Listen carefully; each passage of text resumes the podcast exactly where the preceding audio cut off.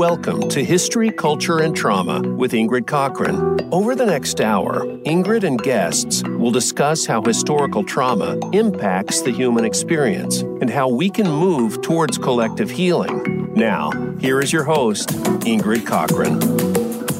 Thank you for joining us. I'm Ingrid, your host. Today we have a very special guest. She is really one of our own at PACEs Connection. So we're excited to have this conversation today. Um, Matthew, my co host, is not here today, the director of communities. He is actually in West Virginia with their Handle with Care conference. So I'm very excited to hear uh, how that uh, event went with him. And I know that, you know, Handle with Care is such a great uh, program. So I'm very interested to hear how that goes. Um, but today we have Dr. Donielle Prince, who is actually a PACEs Connection staff.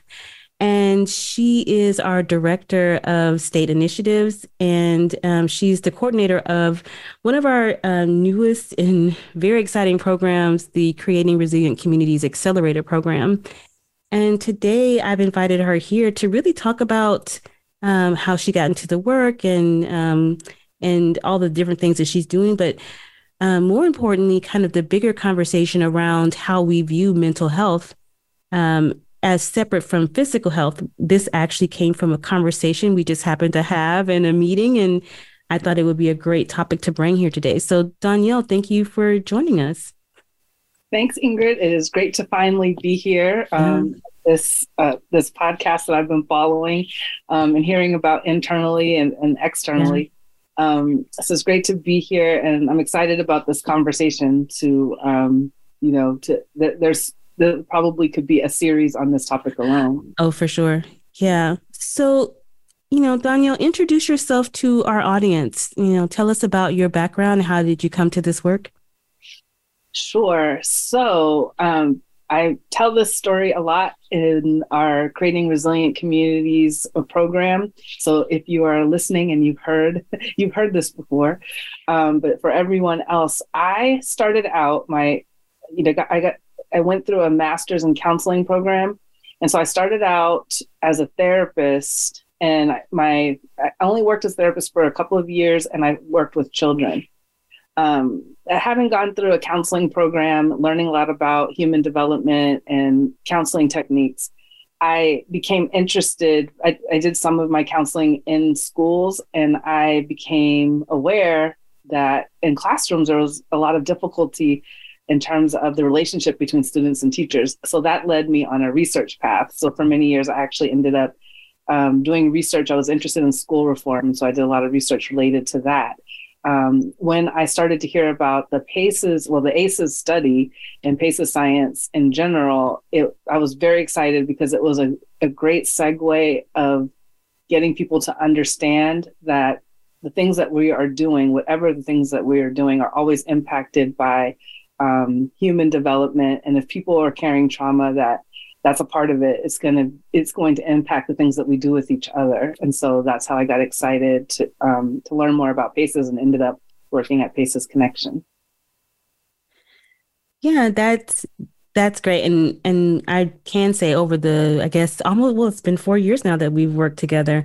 Um, that I always enjoy your insights um, in in the discussions that we have on in our on our staff kind of meetings and just you know whenever we connect mm-hmm. and i really want to know like i know that you brought up a little bit about paces but what was your first reaction when you heard about the or read about the aces study the initial aces study uh, in some in many ways it was validating of what uh, a lot of people who do counseling know, um, and even in the medical profession, they already understood that um, there's a there's an immediate connection between stress and stressors that we're going through and our physical health. You might, if you're if you're experiencing stress, that could be one of the reasons you have a stomach ache. Doctors understood that. People understood that. I think in the counseling field, we understood that um, there could be health uh, consequences to emotional distress along the along the um, the human development cycle, the lifespan development, but it wasn't. It didn't have the evidence base, and so when I read the ACEs study along with a lot of other people, here was the evidence base. It was really clear, and it was actually even more clear than um, we would even have anticipated because the data was so compelling. So it was just exciting to see, in many ways, validation, like literally data validation and um, psychological validation for what, if you are dealing with healing people, you know there's a connection between their trauma and their and their health, and um, it deserves to be at the center. Yeah, I, many people talk about how validating the study is when they first hear about it, and I think, you know, we have very similar backgrounds academically, and that that having that human development lens, uh, it's something that you already know, but when you see the evidence and it's so compelling, and it really drives home that when you're in the classroom with the with a child, or when you're sitting and counseling someone one on one, that you know the stakes are are high. That if we aren't helping others to regulate and to relieve their stress and to um, learn learn different skills to to relieve their stress for themselves that we're you know that we're really talking about health consequences. We're talking about you know chronic diseases like diabetes and um, heart disease and things of that nature. So you know many people have talked about how validating it is. So i know that especially in academic spaces there's so many profound studies that that we come across. What stands out for you when it comes to the ACEs study? Why is it so important for you personally? Um, well, one thing I'll say comes from the study itself is and just that it establishes that there's a direct and independent relationship between um, our childhood emotional distress, which at that time was defined, and that study was specifically de- defined as birth to the age of 18, what they knew then as the um, the period of time that the brain is in development. Um, there's a direct uh, impact on health in midlife, which is many years later. Um, and until that point, what was understood is that genetics and lifestyle factors um, impact have that impact on your health.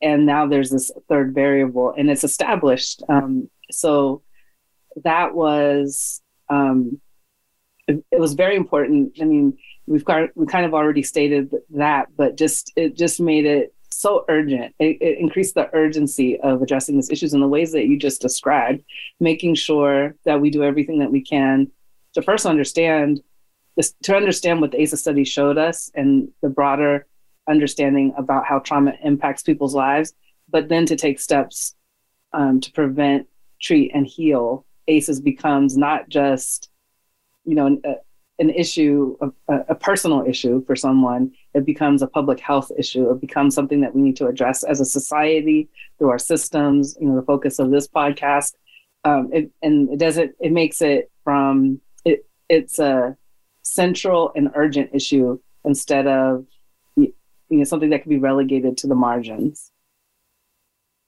Yes, because often when we talk about social emotional learning or mental health in children and adults, it is kind of secondary. We think of the the physical impact, you know, physical needs as more important or urgent or relevant.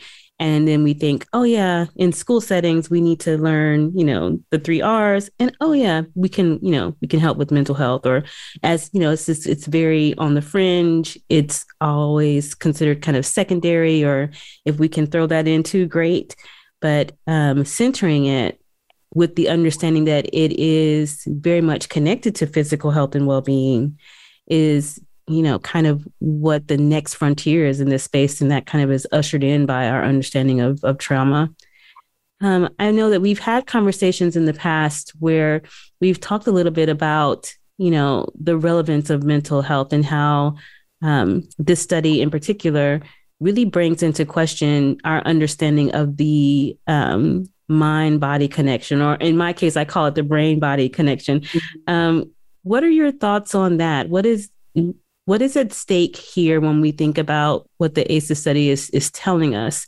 when it comes to our understanding of the mind body connection? You there's there's so many layers. I think I'll I'll start with um, a story that you've heard before uh, heard me share before, but just that when you're talking about stakes and how important this is, I once had a client, um, an eight year old who uh, was having stomach pain. The doctor saw that he was developing an ulcer, and there, you know, it, it wasn't urgent to do surgery, but it could become that way. And his prescription for the family was a therapist, recognizing that anxiety was likely contributing to um, this pain that was having a physical manifestation, something that would have to be acted on physically. That would be, you know, you don't, when you can avoid it, you don't want to have surgery on young children. So if there's any other alternative, you want to pursue that. So, um, and so it was interesting that that was the prescription. And I am happy to say I, I was a therapist for this man, for, well, directly for the child, but also with the family. Um, and he didn't need surgery. We worked on anxiety management and um, very supportive family. You know, I, we came up with um, ideas that he could use and practices he could use that included breathing and being aware of thoughts and mindfulness, those sorts of things. Um, however, the school wasn't supportive. Um, they saw him as acting out. They saw it as a parenting issue. Um, some of the issues they were having with him in the school, they saw it as, oh, if the if the parents did different things, and we wouldn't be having these behavior concerns. And so um, we ended up going to the school and having a meeting.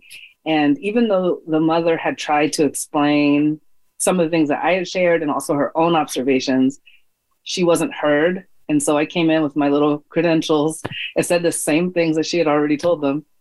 And coming from me, they began to take it seriously. And at the time, I didn't necessarily drop the ACEs study into the conversation, but I just explained that um, it's it, you know it's a common thing for things like anxiety to create. He's basically having panic attacks at school, and he had a lot of anxiety. It was causing him an ulcer. So once I drew those connections, um, then the school was willing to create a support system for him at school and treat his anxiety as something that they should notice and support. So, um, and once we did that, he had a lot of improvement because they were they, he was getting support at school and at home for his anxiety in a way that made him feel supported. Um, and so, what you can see in this example is without the, the school having that understanding, he would have continued, he would have gotten support at home, but then come into a place where his anxiety wasn't supported and continued to suffer. So the stakes are very high to understand. If you, um, you know, the school, of course, wanted his behavior to be, you know, they, you know, wanted him to be able to learn and focus and not create disruptions. Their very outcome that they wanted required them to accept the uh, the truth of the information that was being shared to them, shared with them. And so the mom had a hard time communicating to, to them. It was more not that she had a hard time communicating, but she had a, they had a hard time hearing her. So the more these systems get this information and have this understanding, um, and I would also say also learn how to to listen well to community members, um, the people that they serve, um, about this link between our emotional distress and our health particularly ACEs, which gives us really good language for describing that, um, the more a conversation like that w- might not even be necessary. If the mom says, um, "My son's experiencing some anxiety," we have we're, one intervention we're doing is um, he's seeing a counselor. That would be enough for the school to have a support, have a way of addressing student anxiety already in place. Okay, let's activate that. So the stakes are really high because otherwise, um, a, a, a, a child like that eight year old doesn't get the support that they need. And not everyone is able to get a counselor. So, what would his mom have been able to do if I hadn't been able to go to the school and convince them um, that this was needed? Yeah, you bring up a good um, point about not everyone being able to have a counselor or therapist. And if we are, you know, beginning to see how our mental health um, aka the brain, is really having an impact on our physical health, and we're ready to kind of embed this in our in our in our systems. You know, we also have to acknowledge that you know there's a reason why Americans um, tend to be one of the most unhealthy countries when it comes to kind of industrialized countries. Um, and that is probably very much linked with our ability to access mental health uh, care. And so, um, you know, the implications here are are are vast. You know, uh, it makes me think about um, when we had Dr. Um, Sandy Bloom on, and she talked about uh, the concept of biocracy, which is that all of the our systems should work in a way that supports how the human body works and develops. Um, what do you feel about about that? And is that something that you believe is kind of tied to our understanding of this mind body connection? Yeah, um, I definitely think that's brilliant. And I'm not as I'm familiar with Sandra Bloom and her work, which is very exciting to me. Um, and not so much with the term biocracy, but the as you describe it, it resonates. Uh, I've often one of the things that I thought when I went into schools, I was in my early 20s, fresh out of my counseling program, and I would go into classrooms and see exchanges between the adults and the the children and they were things I could I just couldn't believe what I was seeing, and it was because of the way that I had learned how children work, developmental psychology, how uh, how uh, organizational cultures work, how um, everything about lifespan development had learned all these things, which I needed to in order to be effective as a counselor. So I just assumed, you know, you're in your early 20s, you don't know much about the world beyond what you've learned specifically.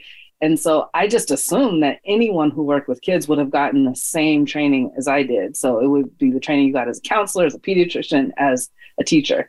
I was wrong about that. I um, I had just presumed that, and I so what I saw was actually shocking to me.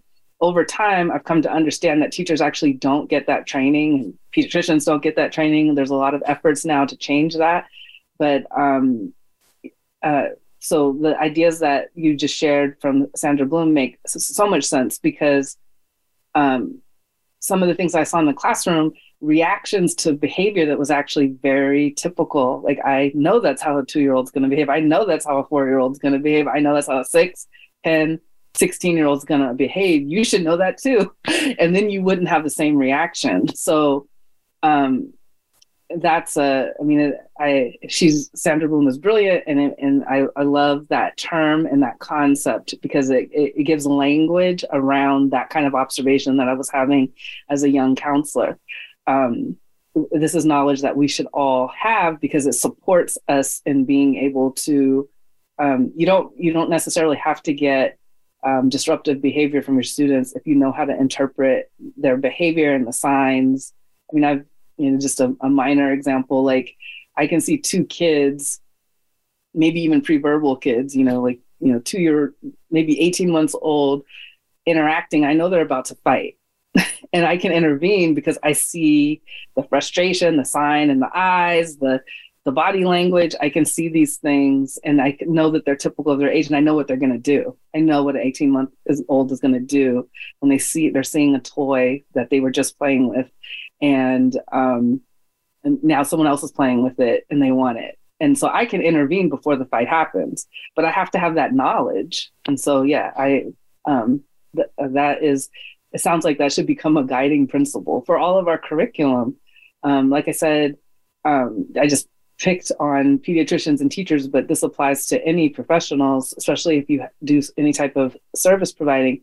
But that should be in the curriculum of every uh, field so that in in a very similar way to how it was with the counseling. Obviously, they wouldn't need the level of detail, but there's quite a lot of content in the counseling program that all of these if you do work where you're serving humans, you need to have some expertise in how humans work.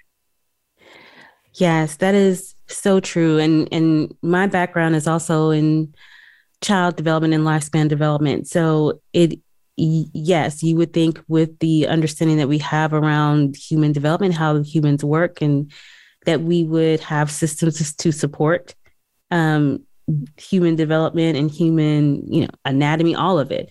Um, and and we do not. And often we'll find that our systems are actually in opposition to healthy development of, of humans. And so um, which we see this every day. So I, I definitely um, agree with you. The school system is, is an example, but you know, all of our systems really um, could be um, kind of built around you know how humans work and how they development how they develop and and what that looks like at at all um, age age ranges not just children you know well into adulthood especially those people serving um, systems kind of like at the state level and um, or even federal level as we think about policy i mean it, it really can drive um, all the ways that we have experiences with systems in in our society. I I think one thing that you brought up around um, the ability for us to intervene to to to be in a place as the adult or even you know not even just as the adult but as the uh, regulated person in in the space to be able to to help others um, I I think that really um, resonates with me because in, I've also worked in the school system and I've seen how classrooms are and and I think that we really do need kind of a, a revamping of how we operate. Um, and again, it's easy to pick on education, but but this is a really good example uh, because um, if we use education as an example, teachers aren't getting the support that they need and this is showing up in the classrooms and this um, these unregulated spaces. Uh, and when i say regulated i mean um, like you know um, being able to be in a space where you're calm and present and able to work with people uh, in this case children um, and this makes the school system a particularly um, place where re-traumatization happens um, I know, and we have a little bit of time before we go to break, but share a little bit about what you learned in the school system that really kind of resonated with the ACEs study. Um, and, you know, that experience really tying into, you know, the work that you do today. Yeah. So uh, in my early days, I would go into schools and I would just see the dynamics, just um, behaviors that um, would escalate. Like I love that you use the term regulation. Um, behaviors that escalate that didn't have to escalate because again you could predict them and and in some and oftentimes the language or the tone that um, an adult it's not just teachers but other staff might use will is it sets off a reaction that could be predicted. Um, and if you understood those connections you wouldn't talk like you wouldn't talk like that and you wouldn't get the reaction. So, um, and so going to the ACEs study, uh, one of the things that teachers, um, I'm skipping ahead to the period, and I'll talk about this more later, but the period of time when I was doing a lot of research on teacher education programs, um, one thing that I feedback that I got, and this is every year for over 10 years, 3,000 teachers, um, saying that the thing, even if their program was good in every other way, their teacher education program, it did not pre- prepare them for quote unquote classroom management. And as I dug into that concept, classroom management is a lack of understanding of hum- human development and it's how it manifests in trauma. So um, you you need to understand that when people are uh, feeling when they when their um, their stress reaction system is activated and they are um, there and they are more likely to um, they're going to be more they're not they're not going to have as much access to their prefrontal cortex. So the, all the things you need for them to do in a class to fill out their worksheets and work in pairs and be creative and complete projects they can't do and when they're in that state. So you know some of the things that you're if you have an understanding that people that children are bringing their trauma to the classroom you're gonna you're gonna move through that day in a more attentive way and notice you're, you're gonna be more primed to notice um, when people might be um, as uh, i've heard this term used before um, when the the rider is off the horse and there, there's some other phrases that help give you the image of what happens when you're just not in, you're not in that state where you can concentrate and focus. You're feeling a threat to your safety and you are in your survival mode. Um, you need to understand that phenomenon in general, and then you need some support so that you know how to um, how to respond when you notice that. You know how to ask questions when um, you see a behavior that's off. I remember someone once giving an example, um, not necessarily related to ACEs, but demonstrating that they understood human development because they had a student who was normally not disruptive who did something very disruptive. And their first reaction was, fortunately, to bring them into the hall and just ask them what was going on. And then they got a very emotional response. And what was going on was really hard, it was traumatic. So, um, and so that was an excellent move by that teacher. It wasn't part of their training. In fact, um, they knew their responses to, to youth had been shaped by having this person had parents who were teachers and who had learned this from 30, 40 years. Um, but what if you didn't need 30, 40 years or to have special training from your parents, but it actually came in your curriculum as a teacher? And what I saw in my research is that teachers were at, practically begging for that. I don't know how to deal with all this behavior that I'm seeing. I don't know what to do when kids don't want to learn, when they don't want to focus on my lesson plan. I don't know what to do about that. And there's an answer to that cry for help. and it's just, um, and we, we're starting to see that. Like, I know there are trauma sensitive schools. I know that that's improving. In 1996 ish, when I was in schools, um, people didn't have that knowledge. Um, it was very rare if it was anywhere. So um, that's so hopefully that's changing. I know that's changing. Yeah, I believe that is changing. Uh, I think we have a, a, great deal of work to do. Um, but yes, it is changing as we get more in tune with how we see children, how we see ourselves, how we understand the impact of stress and trauma on our on our bodies and brains. And I'm excited to see where this is going to go. And so we're going to take a quick break and then when we come back we'll talk more about you know kind of the future of this movement, the understanding that this study has has brought to us. Where do you see it going in the future? So we'll talk more about that when we get back. Thank you so much for joining us.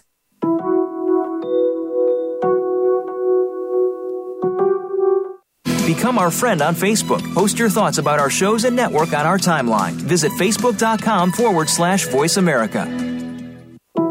In this polarizing age of misinformation, it is critical to examine the lessons of the past. On history, culture, and trauma, Ingrid Cockhren, CEO of PACEs Connection, and her guests will explore historical trauma and outline how our collective past shades our perception of today's world and our shared experiences. In this podcast, we will examine the impact of past atrocious cultural events and the impact of the systemic trauma of racism and poverty on the human experience. Ingrid and her guest will also outline what is needed for our collective healing. Please join us for History, Culture, and Trauma, Thursdays at 1 p.m. Pacific Time on the Voice America Health and Wellness channel. Voice America programs are now available on your favorite connected device, including Amazon, Alexa, and Google Home. Through streams with Apple Podcasts, TuneIn, and iHeartRadio, listening to your favorite show is as easy as saying the show name followed by the word podcast. Hey, Alexa, play Finding Your Frequency podcast. If that doesn't work, try adding on TuneIn or on iHeartRadio or on Apple Podcasts. These days, everyone is looking for information on staying young, healthy, and fit. The Voice America Health and Wellness Network is here to help you on your quest to better health and a better you. We talk about everything from diet, fitness, and aging to substance abuse, personal growth, mental health, and much more. Learn from our experts who cover health and wellness from traditional and holistic perspectives. Tune in to the Voice America Health and Wellness Network. Healthy living starts here.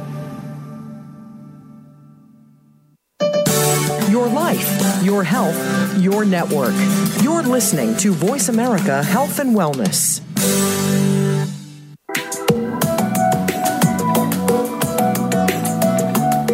You're listening to History, Culture, and Trauma with Ingrid Cockhren. If you have questions for Ingrid or her guests, or want to share your story, join us on the show at 866 472 5791. That's 866 472 5791. Now, back to the show. Here again is Ingrid Cockhren.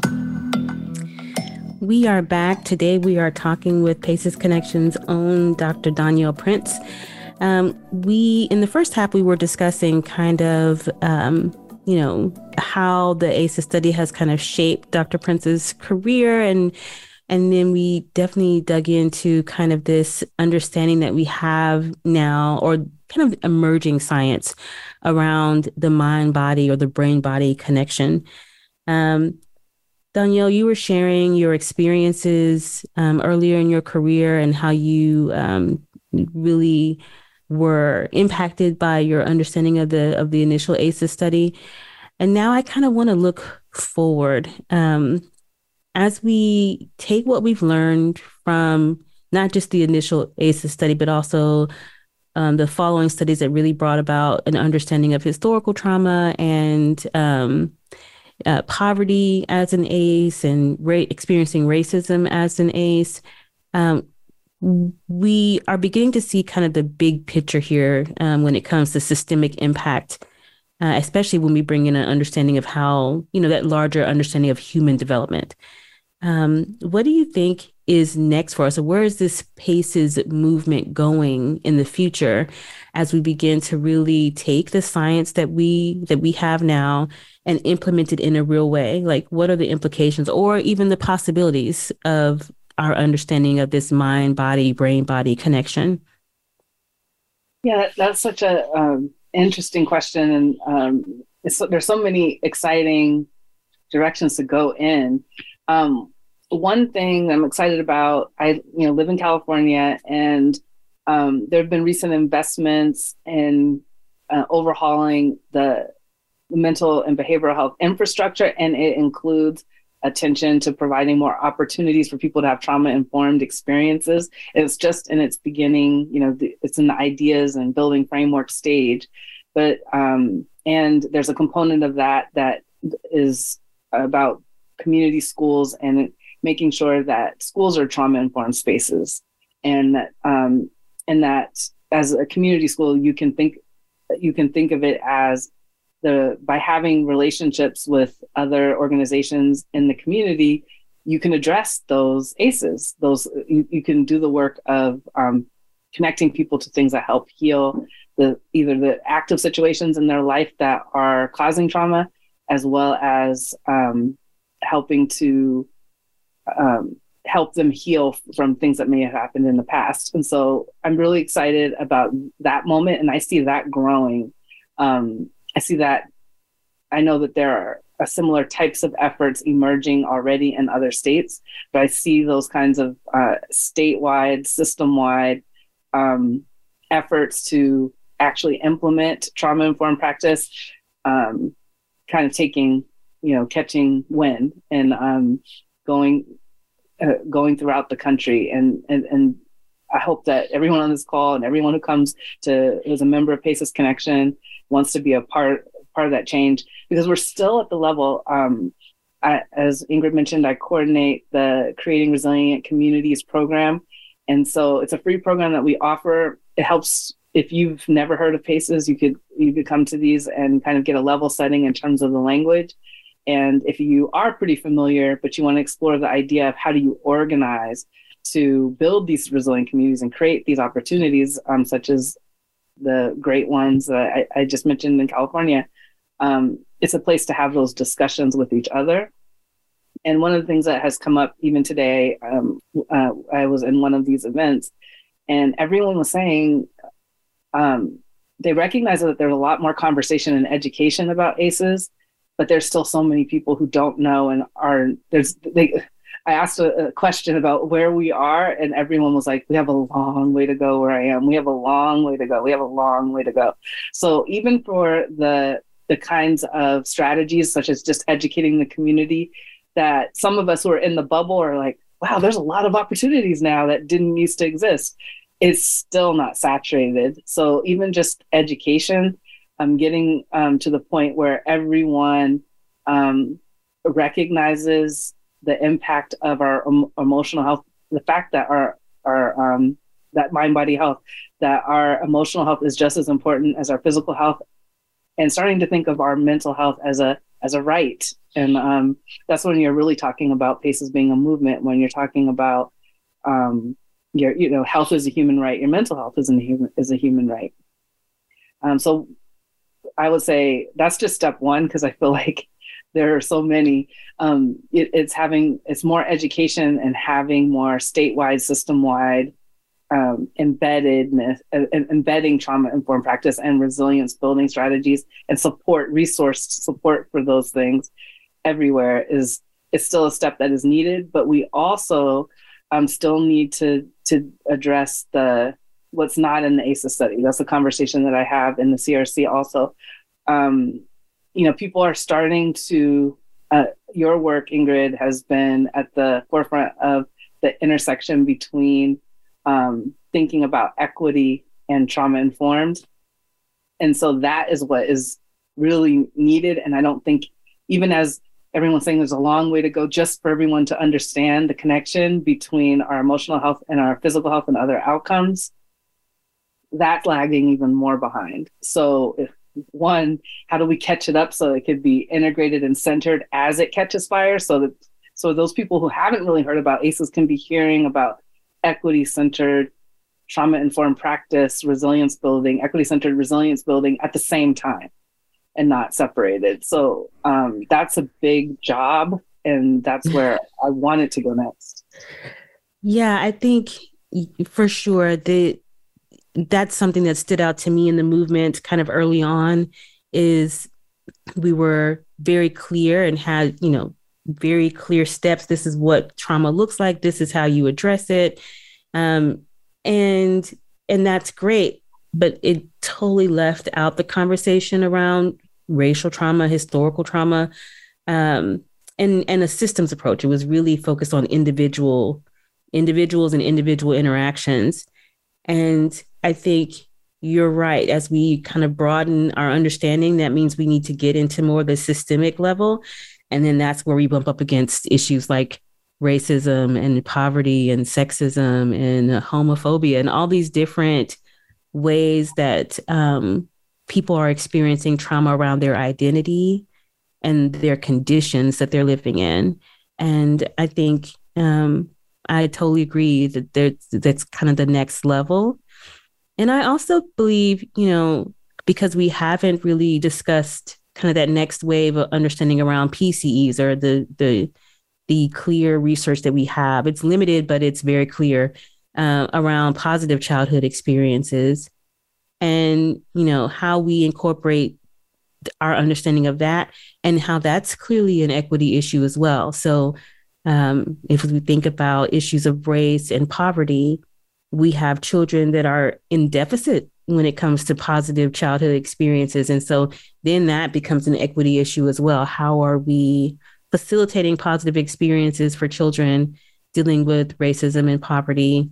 It's it's it's very interesting. And that is, you know, the a hotbed for that issue is schools. Um, and the school experience in those neighborhoods that are um, dealing with poverty and neighborhoods that are dealing with um, segregation communities, um, neighborhoods that are um, majority uh, people of color, and the the difference in the educational experiences that they have.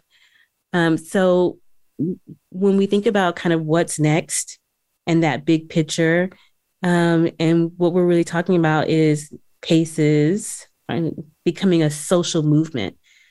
What are your thoughts on that? And and is this a social movement?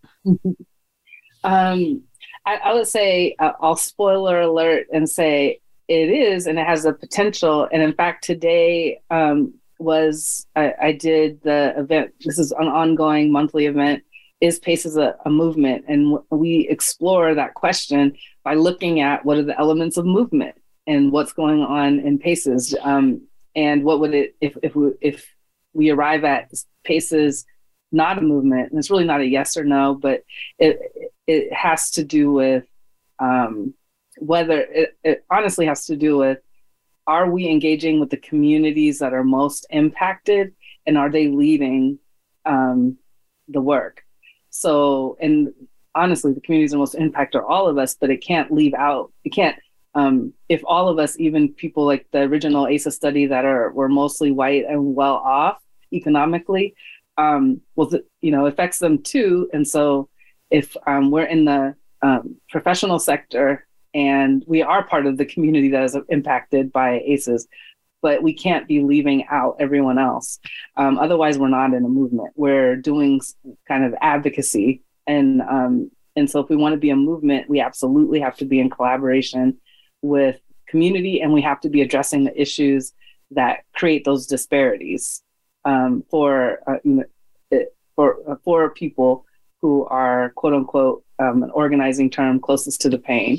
So I think I think in, in, in, the conversation I had today with the get the people who joined me for is Paces a movement, um, we kind of landed on Paces is a movement, but it's at its kernel. Like if you think of um, a corn kernel stage, and it needs to pop, and it pops when it's more in collaboration with the community and it forefronts the needs of the community, which are for systems change. Because uh, uh, you know, if you acknowledge that a lot of trauma is caused by systems, not just systems aren't addressing the uh, the root issues such as poverty, that's part of it. But where are the ways that systems actually cause trauma, and how do we end that? Um, and how do we end that in collaboration with the people who are um, suffering from the consequences of systems that both ignore trauma and cause trauma. Um, so I would say P- PACES has a lot of potential. Uh, during the um, during the uh, event, I have this one slide that has I don't know twenty movements throughout U- U- United States history, and I put PACES in there in another color to say what you know to give this idea where are we and where do we want to go when we look at all of these movements um, that we hopefully are aware of from our history, you know, the whole controversy. People don't want to learn American history, but if you learned American history, then those there's been a lot of movements that have, um, you know, made changes and the rights of, of these groups that you, you you named some issues earlier. The groups who were affected by issues like racism and homophobia. Um, that we have made progress as uh, in terms of the movement since, even though there's a long way to go. Um, if PACEs is a movement, then it is going to um, ask tough questions and demand um, change that that benefits everyone.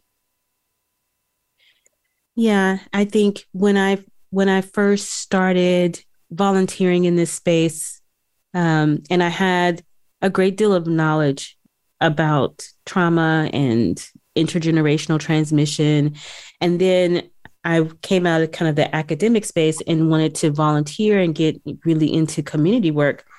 And what I uh, encountered there was very interesting. You know, um, people who, despite having very clear understanding of stress and trauma, and um, and ACEs were reluctant to talk about race at all.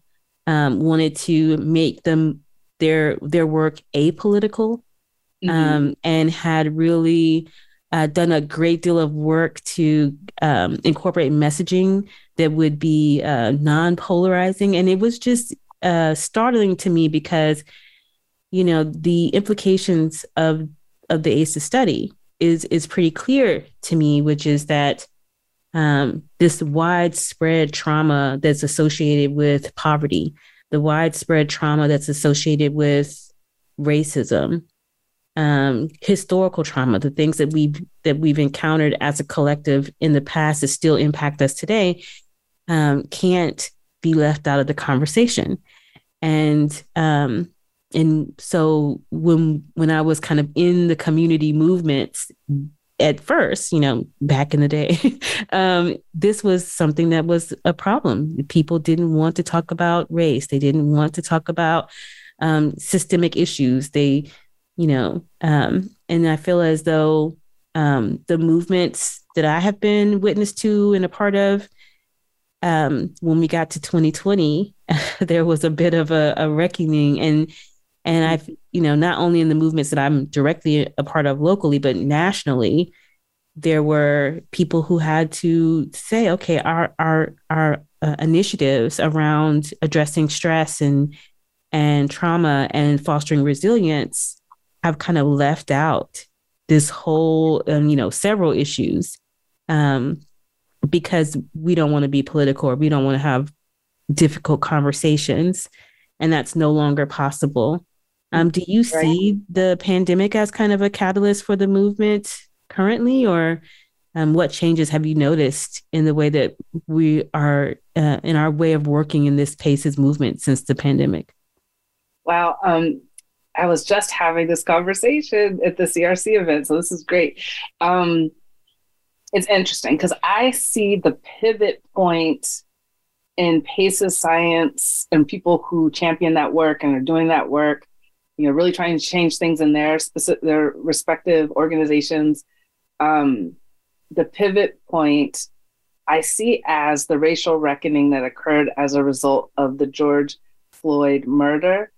And that happened after the pandemic had started. And I think there's a connection because um, if there's anything that was a threat to safety, I mean, do I even have to get into all the ways suddenly having to stay home because some kind of virus that you didn't know, even your medical experts didn't understand could kill us all? You know, people were on edge. We didn't know what was happening. We didn't. It, we knew it was serious because we had unprecedented um, demands that we not engage in our regular activities, even our jobs. So um, it was a scary time, and uh, when and then that uh, murder happened, and there was a call to action, as there's always groups that are paying attention to these issues, but the turnout was, uh, I mean, I don't even want to put numbers to it, but it was stunning enough that we saw even the corporate sector suddenly start putting out statements that they center equity um, and you know or, organizations that never even did that before. Um, and everyone wanted to demonstrate that they cared about this because it's so true what you said. Prior to the pandemic um, i was actually told by people who asked for presentations about aces not to talk about race. Like don't come to my organization and talk about race. Like th- those act- actual sentences that were uttered. So um so yes this idea that it's too political it doesn't belong it isn't connected which is inaccurate. It's just you know i, I come from academia. Um, i can uh, argue that point very well won't do it here but it's not even accurate that there's no there isn't a connection. So it's um but people didn't want to talk about it. And then after that, George Floyd, it was almost like people were afraid not to talk about it. But it was, I, I think it's at a superficial level that needs real, um, uh, it, it needs expertise to help people develop a commitment so that this doesn't just disappear once we start to get back to normal, whatever that is. And I do think the pandemic, so the being I think the conditions of the pandemic made people more sensitive to issues of social justice, and that's why we. Uh, there's no single factor, but the the um, new kinds of people were showing up in the streets, and they were persisting for longer. Um, those those protests lasted for months and months. In some places, they extended very long, disrupting daily life. Um, uh, daily life in cities like Seattle and Portland um, and other places. And it got the attention, as such um, activities always do, of um, you know the you know policymakers and decision makers. They realize uh, if we don't address this issue, we might not get people back. We might not get people back indoors, back um, w- doing some semblance of what's normal. And so we're we have this gr- great opportunity from this but i one thing i just worry about is that it moves beyond a superficial level of just being able to say i gotta i gotta slap equity into what i'm doing. Whereas before you know and even that is a shift. Like i don't it's you know equity is important because it, it's a word that helps us address the many sites of marginalization and oppression. But um, we still got to talk about race. We still have to name these things. Um, and so I think people are are recognize that they have to be okay and nod their head when you bring up the word equity, but how deep it goes is something that um, we need to keep challenging and working with, and that definitely includes the PACES science community. I, I feel like the PACES science community was one of the ones that did a overnight pivot. It was like we can't talk about it, and now I got to put equity in, um, you know, at least one paragraph in one slide to, you know, that that's the the combination effect of what people were calling the twin pandemics of um, that virus and kind of the fear it generated and um, people's increased awareness, kind of flashpoint, people's increased awareness of the social injustice that's been with us since the origin of our society. Yeah, I also think that, you know, the pandemic itself also helped your average everyday citizen to understand the mind body connection as well. And so, um, the collective trauma, the hypervigilance, anxiety, depression, all of that also increased during that time. And people began to kind of flock towards mental health treatment um, mm. during that time too, which oddly enough, the pandemic made more accessible because you could do it on Zoom at home, whereas before it was a little harder to go. So I think, you know, the pandemic has definitely accelerated many aspects of our movement um, to include again the the understanding that our mental health is not separate from our physical health, um, and and on top of that, you know, if we believe in this mind body brain body connection that you know aces is really discussing on a regular basis. And a big part of our aces education is being very clear as to what happens in the brain and in the body when we experience trauma. Now we need to drive that point home in several ways. First, that you know we need to address traumatic conditions and systems, um, and then secondly, that it's not you know all brains and bodies matter. So, so we mm-hmm. have to acknowledge that you know poverty and and racism, or having darker skin is a source of stress and trauma in our country and what does that look like in a real way and that is what makes us a movement is when we begin to tackle these larger bigger problems systemic issues that we have that are essentially traumatizing us as a as a country as a whole and more in some groups more than others um, I know that you talked about the CRC program, the uh, creating resilient communities. Is there anything else that you want to leave with our audience before we before we close out? Yes, I do want to make sure. I know we just we're short on time, so I wanted to make sure people know that you can follow um, uh, on Instagram and Twitter at CRC Paces, and you'll get information about how to join the CRC and um, and hopefully you know join us. We'll be um, the, the, same events, some of which I mentioned today, will repeat in 2023, and so the uh, the schedule will be available on Instagram and Twitter as well as if you're not already on PacesConnection.com. Um, we always post there as well uh, as the new schedule for each month comes out.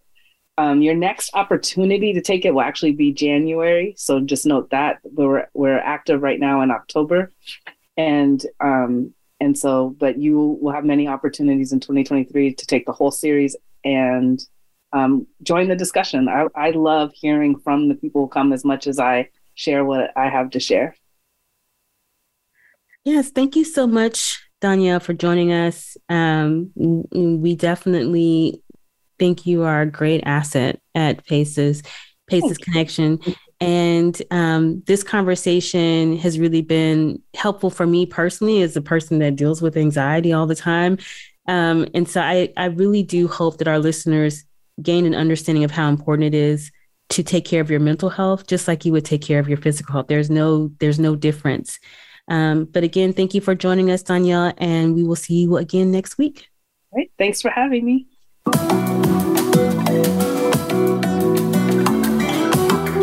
Thanks for listening to the show today. We hope we have helped to give you a better understanding of trauma and how historical trauma affects the human experience. Join us every Thursday at 1 p.m. Pacific Time. We wish you a beautiful week.